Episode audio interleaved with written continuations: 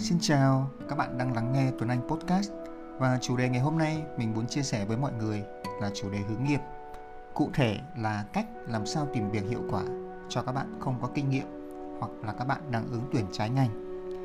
Nếu các bạn chỉ thích nghe thì các bạn có thể nghe chủ đề này trên Tuấn Anh Podcast. Nếu các bạn thích đọc, các bạn có thể lên blog anhtuanlê.com và nếu các bạn thích xem cái bài nghe này cùng với những hình ảnh minh họa thì các bạn có thể lên YouTube và tìm kênh YouTube là Lê Tuấn Anh hướng nghiệp và hạnh phúc để theo dõi nhé. Chúng ta thì thường tưởng rằng là hành trình nghề nghiệp là một con đường bằng phẳng.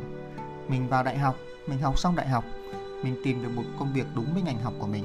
Sau đó mình đi thực tập, mình trở thành một nhân viên chính thức. Rồi mình dần dần mình làm lâu dần thì mình sẽ trở thành một quản lý nhỏ và mình sẽ lên vị trí quản lý cấp cao. Mọi chuyện cứ thế suôn sẻ xảy ra. Tuy nhiên, thực tế là không có nhiều hành trình nghề nghiệp đẹp như là mô tả ở trên. Có rất nhiều những khó khăn và thử thách có thể xuất hiện trong cuộc đời đi làm của các bạn. Cái thách thức mà mình hay nhận được nhiều nhất trong quá trình mình làm hướng nghiệp đó là không có kinh nghiệm thì tìm việc như thế nào hay là tìm việc trái ngành thì cần bắt đầu từ đâu. Từ hai cái câu hỏi trên thì mình làm ra cái số podcast này để chia sẻ cho các bạn một số kinh nghiệm giúp cho các bạn đang ở trong hai cái trường hợp trên, các bạn có thể tìm việc hiệu quả hơn. Kinh nghiệm của mình sẽ có 5 tip để chia sẻ với mọi người. Tip đầu tiên, đó là hãy đầu tư vào cái thái độ của các bạn khi mà chưa có kinh nghiệm. Thường thì cái trường hợp mà không có kinh nghiệm, mình sẽ thường thấy ở các bạn sinh viên. Các bạn sinh viên thì khi còn trẻ thì nhà tuyển dụng sẽ đánh giá các bạn trên một cái tiêu chí nó gọi tắt là ASK Attitude, Skill and Knowledge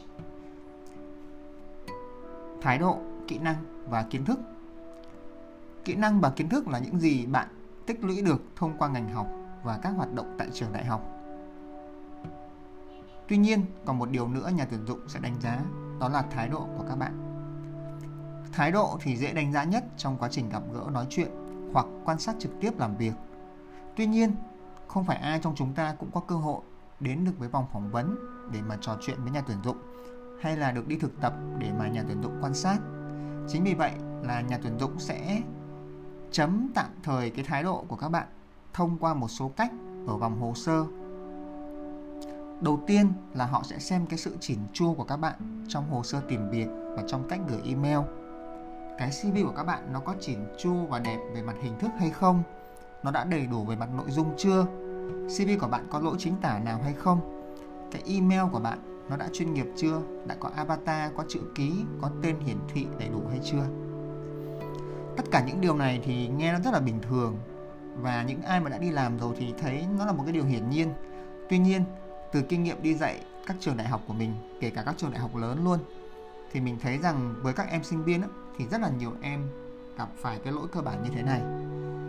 Mình nghĩ là chưa cần phải làm gì cao siêu đâu các em chỉ cần khắc phục được những cái lỗi sai này trong email và CV là đã giúp cho bản thân qua được cái vòng gửi xe rồi. Điều thứ hai là cái thái độ của các bạn trên mạng xã hội. Không chắc chắn 100% là nhà tuyển dụng sẽ tìm mạng xã hội và soi Facebook của các bạn. Tuy nhiên, có thể có một số người họ sẽ làm việc đó. Họ sẽ nhìn các cái kênh mạng xã hội như Facebook, TikTok, Instagram để đánh giá xem các bạn như thế nào. Vậy làm sao để họ nhìn được cái chuyện này?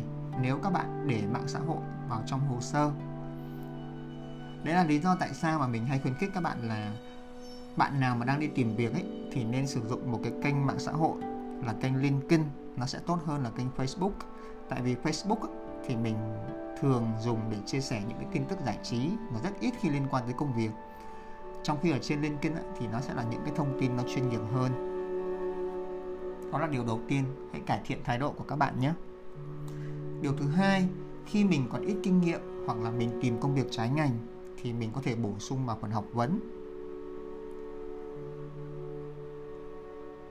Thường thì trong trường hợp ít kinh nghiệm hay làm việc trái ngành, điều đó có nghĩa là mình chưa có kinh nghiệm trong cái lĩnh vực mà mình đang định ứng tuyển. Thì một trong những cách để các bạn gây ấn tượng hơn với lại nhà tuyển dụng đó là bổ sung thêm những cái học vấn liên quan tới cái ngành mà các bạn đang theo đuổi. Ví dụ, các bạn tốt nghiệp ngành kế toán nhưng mà bây giờ lại muốn làm nhân sự thì các bạn có thể tìm các cái khóa học về nhân sự, học trực tiếp hoặc là học trực tuyến để bổ sung. Trong thời buổi dịch bệnh như hiện nay và công nghệ đang rất là phát triển nhanh như hiện nay thì các bạn có thể tìm các khóa học trực tuyến rất là dễ dàng. Các bạn có thể lên Unica này, rồi lên Kina hoặc là các cái trang tiếng Anh như Coursera, Udemy, LinkedIn Learning và các bạn tìm những khóa học về quản trị nhân sự rất là nhiều khóa học hay ở trên đó. Trong cái khuôn khổ podcast thì mình không để link được. Nên bạn nào mà muốn xem một vài cái link khóa học mà mình giới thiệu ấy, thì các bạn có thể lên trên blog của mình anhtuanlê.com để xem thêm. Có một cách khác nữa là các bạn bổ sung vào phần học vấn thông qua những cuốn sách về ngành mà các bạn đang quan tâm. Ví dụ như các bạn học ngành tài chính nhưng mà các bạn đang quan tâm tới marketing đi thì các bạn có thể tìm đọc những cái cuốn sách như là người trong môn nghề này digital marketing từ chiến lược đến thực thi hoặc là những cuốn sách tương tự như vậy. Sau đó các bạn viết những cái bài review uh, ở trên trang blog hoặc là ở đâu đó và các bạn để những cái link đó vào trong phần học vấn của mọi người. Thì khi đó nhà tuyển dụng ấn vào CV của các bạn họ có thể đọc những cái review này và họ có thể đánh giá được là các bạn có cái sự quan tâm nhất định đến cái chủ đề những cái ngành nghề mà các bạn đang ứng tuyển. Đó là cách số 2 bổ sung vào học vấn cách số 3 hãy tập trung vào các kỹ năng chuyển đổi của các bạn. Có những bạn đã đi làm vài năm trong ngành A, bây giờ lại muốn chuyển sang ngành B, hoặc là có những bạn sinh viên đã tham gia rất là nhiều hoạt động ở trường, nhưng mà lại chưa có kinh nghiệm thực tế. Thì điều này nó dẫn tới cái việc là các bạn lo lắng về cái câu chuyện không có kinh nghiệm. Thì nếu mà các bạn đang trong trường hợp này, thì các bạn có thể tập trung vào một cái thứ khác, nó tên là kỹ năng chuyển đổi. Tên tiếng Anh là transferable skills kỹ năng chuyển đổi, tức là những kỹ năng mà nó có ích cho nhiều công việc khác nhau. Ví dụ như là chạy quảng cáo Facebook thì nó gọi là một kỹ năng cứng, nó chỉ dùng được trong marketing thôi, nó không mang qua kế toán được, thì nó không phải là kỹ năng chuyển đổi. Kỹ năng chuyển đổi ở đây nó có thể là kỹ năng giao tiếp, làm việc nhóm, thuyết trình, nghiên cứu, hoặc là rất nhiều các kỹ năng khác. Bạn có thể biết các cái kỹ năng chuyển đổi này mình có vào trong CV và bạn biết thêm một cái thư gọi là cover letter kể ra một cái câu chuyện mà bạn đã sử dụng cái kỹ năng chuyển đổi này như thế nào để giải quyết một cái khó khăn trước đây ra sao. Cái việc mà có ví dụ để chứng minh cho kỹ năng chuyển đổi nó rất là quan trọng, vì những thứ như là giao tiếp này, làm việc nhóm, thuyết trình thì ai cũng có thể dễ dàng viết vào trong cv nhưng mà ai mới là người có câu chuyện mang tính thuyết phục cho nhà tuyển dụng? Ví dụ như mình học marketing, mình muốn ứng tuyển làm nhân sự, trong khi mình chưa có kinh nghiệm làm nhân sự thì mình có thể sử dụng một cái kỹ năng chuyển đổi mà mình có, đó là kỹ năng nghiên cứu thị trường. Tại vì trong quá trình mình học marketing, mình cũng có học nghiên cứu thị trường.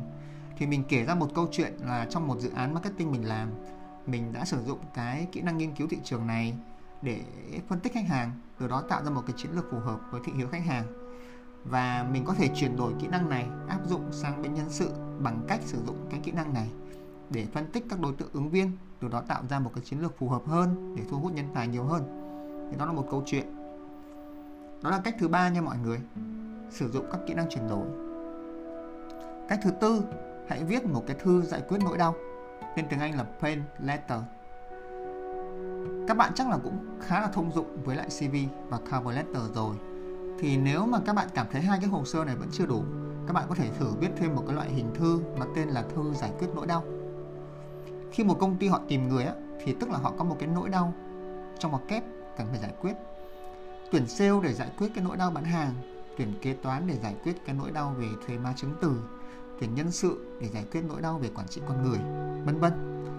Vậy nên khi bạn ứng tuyển vào một vị trí, hãy suy nghĩ xem cái vị trí đó nó giải quyết được nỗi đau gì cho công ty.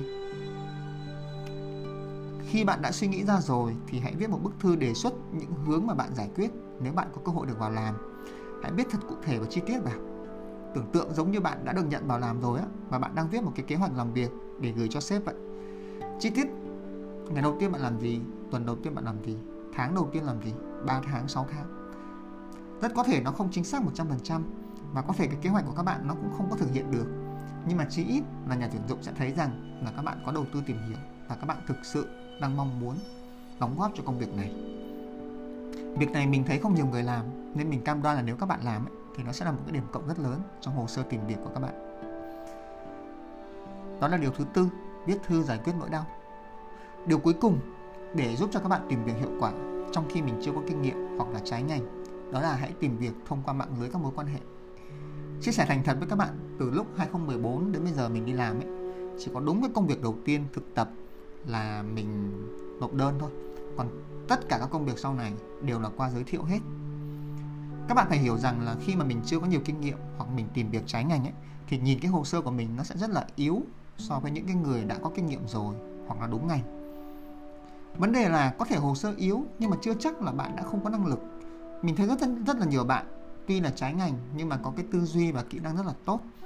Và mình tin rằng các bạn đó hoàn toàn có thể làm được công việc mà công ty yêu cầu. Vấn đề ở đây là làm sao để cho nhà tuyển dụng thấy được cái tư duy và kỹ năng đó của các bạn vậy thì các bạn phải cần mở rộng cái việc tìm việc chủ động thông qua các mối quan hệ. Viết cv và nộp cv trên các trang tuyển dụng là một cách, nhưng mà các bạn phải có thêm những cái trang như hồ sơ LinkedIn các bạn tham gia các cái hội thảo, tham gia các cái workshop để các bạn kết nối với nhà tuyển dụng. Ngoài ra, các bạn có thể tìm tới các anh chị headhunter hoặc là các bạn có thể email ngay cho mạng lưới những người quen biết mình, nói rất là rõ mình đang tìm công việc gì, công việc đó như thế nào, công ty ra sao vị trí địa lý ở đâu đừng có ngại đây là lúc sử dụng các mối quan hệ mà các bạn đang có và mình tin rằng á, các mối quan hệ nó sẽ giới thiệu cho các bạn nhiều công việc hấp dẫn hơn rất là nhiều so với việc là mình đi nộp đơn trên các trang ứng tuyển trên đây là một số cách mà mình đã từng sử dụng và hướng dẫn cho các bạn thân chủ tìm tới mình để tư vấn hướng nghiệp và tìm việc và thấy rất là hiệu quả. Mình hy vọng là các bạn có thể áp dụng thành công nhé. Nếu các bạn muốn đăng ký tư vấn hướng nghiệp, các bạn có thể vào link ở đây hoặc là các bạn có thể follow Tuấn Anh Podcast hoặc kênh YouTube của Tuấn Anh. Cảm ơn mọi người đã lắng nghe. Chúc mọi người một ngày làm việc hiệu quả.